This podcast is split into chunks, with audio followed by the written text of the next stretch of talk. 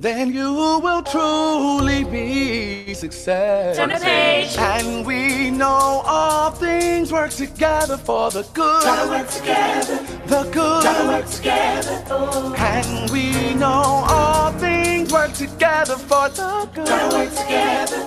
The good to those who love God. Keep God's word on your lips. To those who are called. Meditate on it day and night. According to to do what Purpose. says. It's his purpose, not mine. And we know all things work together for the Gotta good. work together. The Gotta good. work together. Oh. And we know all things work together for the Gotta work good. together. The good. To those who love God. Keep God's word on your lips. To those who are called. According to his purpose. Purpose. It's his purpose, not mine. We're in the book of Jude. Jude, the first chapter and the first verse. Jude, a servant of Jesus Christ and a brother of James. To those who have been called, who are loved in God the Father and kept for Jesus Christ. Mercy, peace, and love be yours in abundance. Dear friends, although I was very eager to write to you about the salvation we share, I felt compelled to write and urge you to contend for the faith that was once for all entrusted to God's holy people. For certain individuals whose condemnation was written about long ago have secretly slipped in among you. They are ungodly people who pervert the grace of our God into a license for immorality and deny Jesus Christ, our only sovereign Lord. Though you already know all this, I want to remind you that the Lord at one time delivered his people out of Egypt, but later destroyed those who did not believe. And the angels who did not keep their positions of authority but abandoned their proper dwelling, these he has kept in darkness, bound with everlasting chains for judgment on the great day. In a similar way, Sodom and Gomorrah and the surrounding towns gave themselves up to sexual immorality and perversion. They serve as an example of those who suffer the punishment of eternal fire. In the very same way, on the strength of their dreams, these ungodly people pollute their own bodies, reject authority, and heap abuse on celestial beings. But even the archangel, Michael, when he was disputing with the devil about the body of Moses, did not dare himself to condemn him for slander, but said, The Lord rebuke you. Yet these people slander whatever they do not understand, and the very things they do understand by instinct, as irrational animals do, will destroy them. Woe to them. They have taken the way of Cain. They have rushed for profit into Balaam's error. They have been destroyed in Korah's rebellion. These people are blemishes at your love feast, eating with you without the slightest qualm, shepherds who feed only themselves. They are clouds without rain, blown along by the wind, autumn trees without fruit and uprooted, twice dead.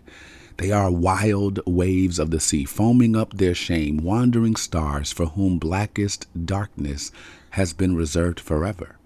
Enoch, the seventh from Adam, prophesied about them See, the Lord is coming with thousands upon thousands of his holy ones to judge everyone and to convict all of them of all the ungodly acts they have committed in their ungodliness, and of all the defiant words ungodly sinners have spoken against him.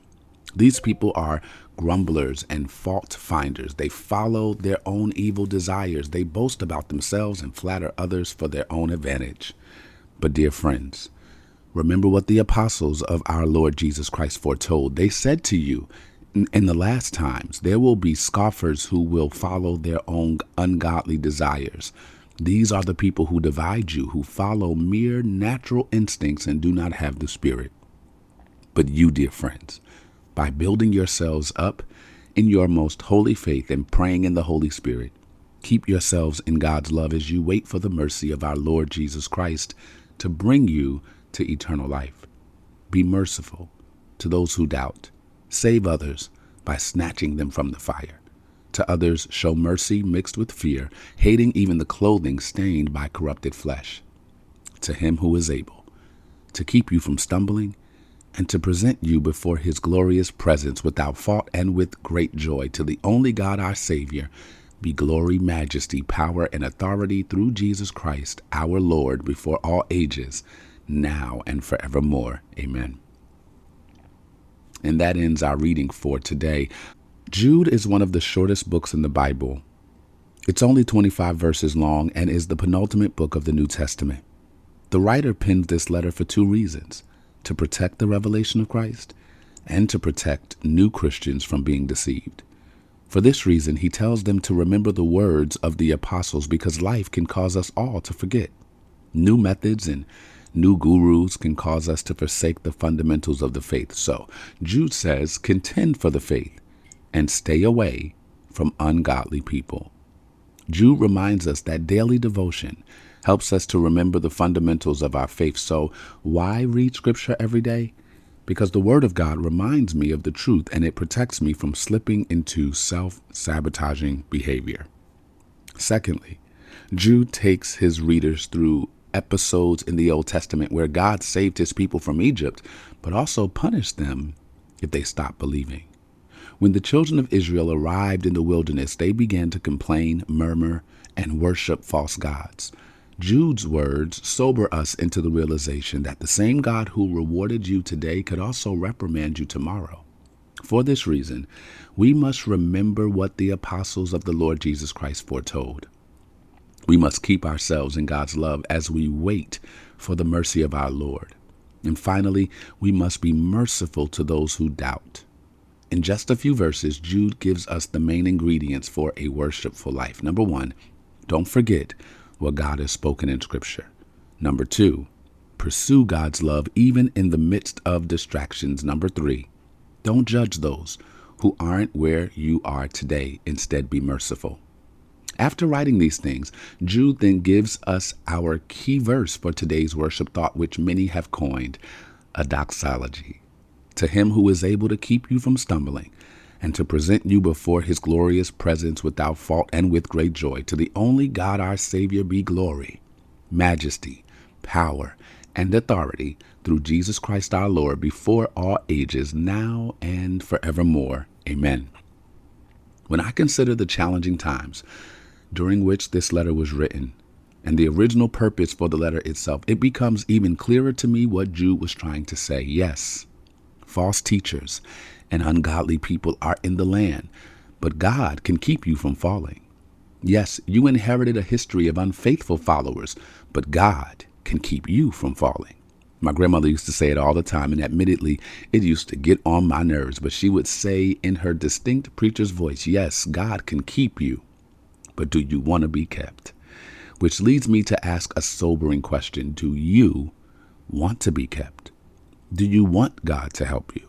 Do you want to be healed? Do you want to experience the abundant life God promised? The old saying goes, you can lead a horse to water, but you can't make him drink. You can want your friend to leave an abusive situation, but only they can decide to leave. In the same way, God is able to keep us. But many times, we don't want to be kept. And what I know for sure is that you can give people many things, but one thing you cannot give them is a want to. One day, when Zanai was a little over a year old, I saw her rushing toward the edge of the bed, going 65 miles per hour. Immediately, I thought about Jude 124. She was adamant about getting to that McDonald's cup, but she didn't see the huge gap between the edge of the bed and the table where the cup sat. She kept forcing her way off the bed, and as her dad, I kept grabbing her leg back to keep her from falling. Each time I grabbed her, she looked at me and started crying. She thought I was hurting her but I was keeping her from hitting her head on the ground. In the same way, the Father wants you to know your safety is His priority. The cup is a distraction to get you to fall. It's no different than Esau's bowl of soup or Eve's tasty fruit. For Samson, it was a beautiful woman named Delilah. For Jesus, it was the turning of these stones into bread. For me and you, it could be a number of things, but if you want to be kept, stop running toward the edge of the bed. God is able. Are you? Day 88, and y'all know this song. God is able to do just what he said he would do. He's going to fulfill every promise to you. Don't give up on God, cause He won't give up on you. He's able. That's the post. That's the tweet. That's the title. God is able. Period. I don't want you to ever again waver at the probability of this impossibility. No, God is able. What? Can you literally pay off debt by the end of this year? God is able. What? Can you literally start your business even though you're still working on your certification? God is able. Can you literally move from one tax bracket to a whole different tax bracket with teams of people that serve your mission? God is able. Accept nothing else than that. God, who can do exceeding abundantly above all that you can ask or think. In other words, God's going to bless you with things that you didn't even think you could have in your life. And when it happens, make sure you don't take the credit for it. Make sure your retort and response is God is able. Tell me who can make a mountain move out of my way? Who can make a miracle because of my faith? Mm. And when the doctor says no, who can still give me a yes? And when I'm in trouble, who is that same one that will help me pass every test? God is able. God is able.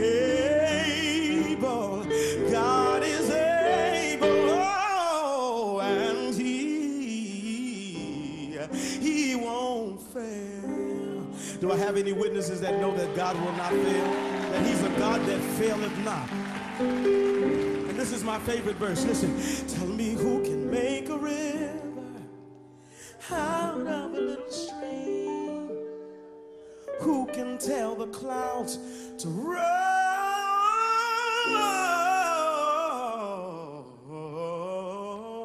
back so that the sun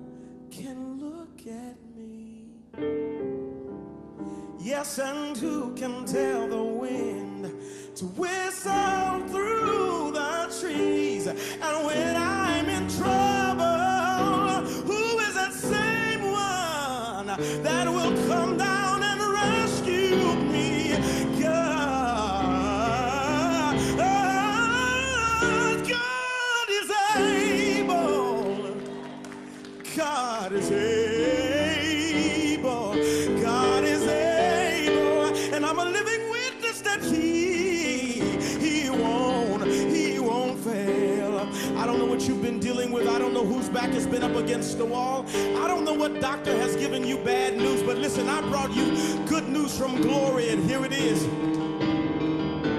No,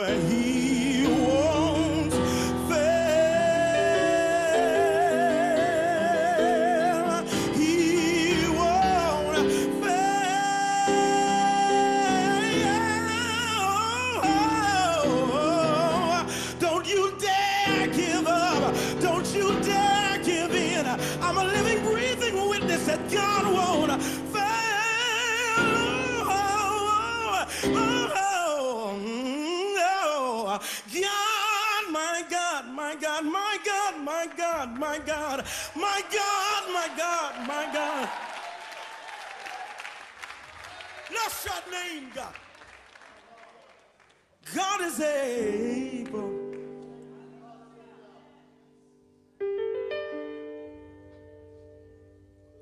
God is able.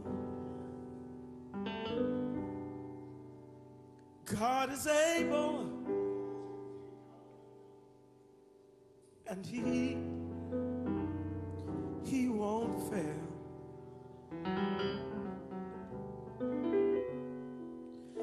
No.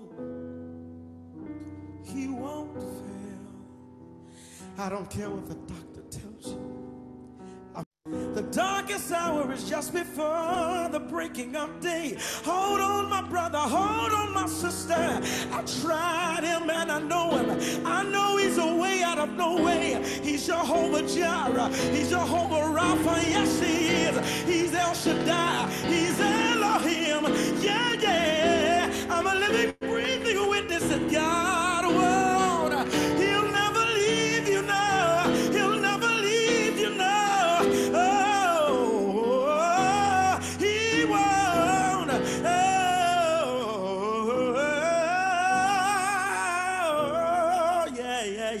yeah. He won't.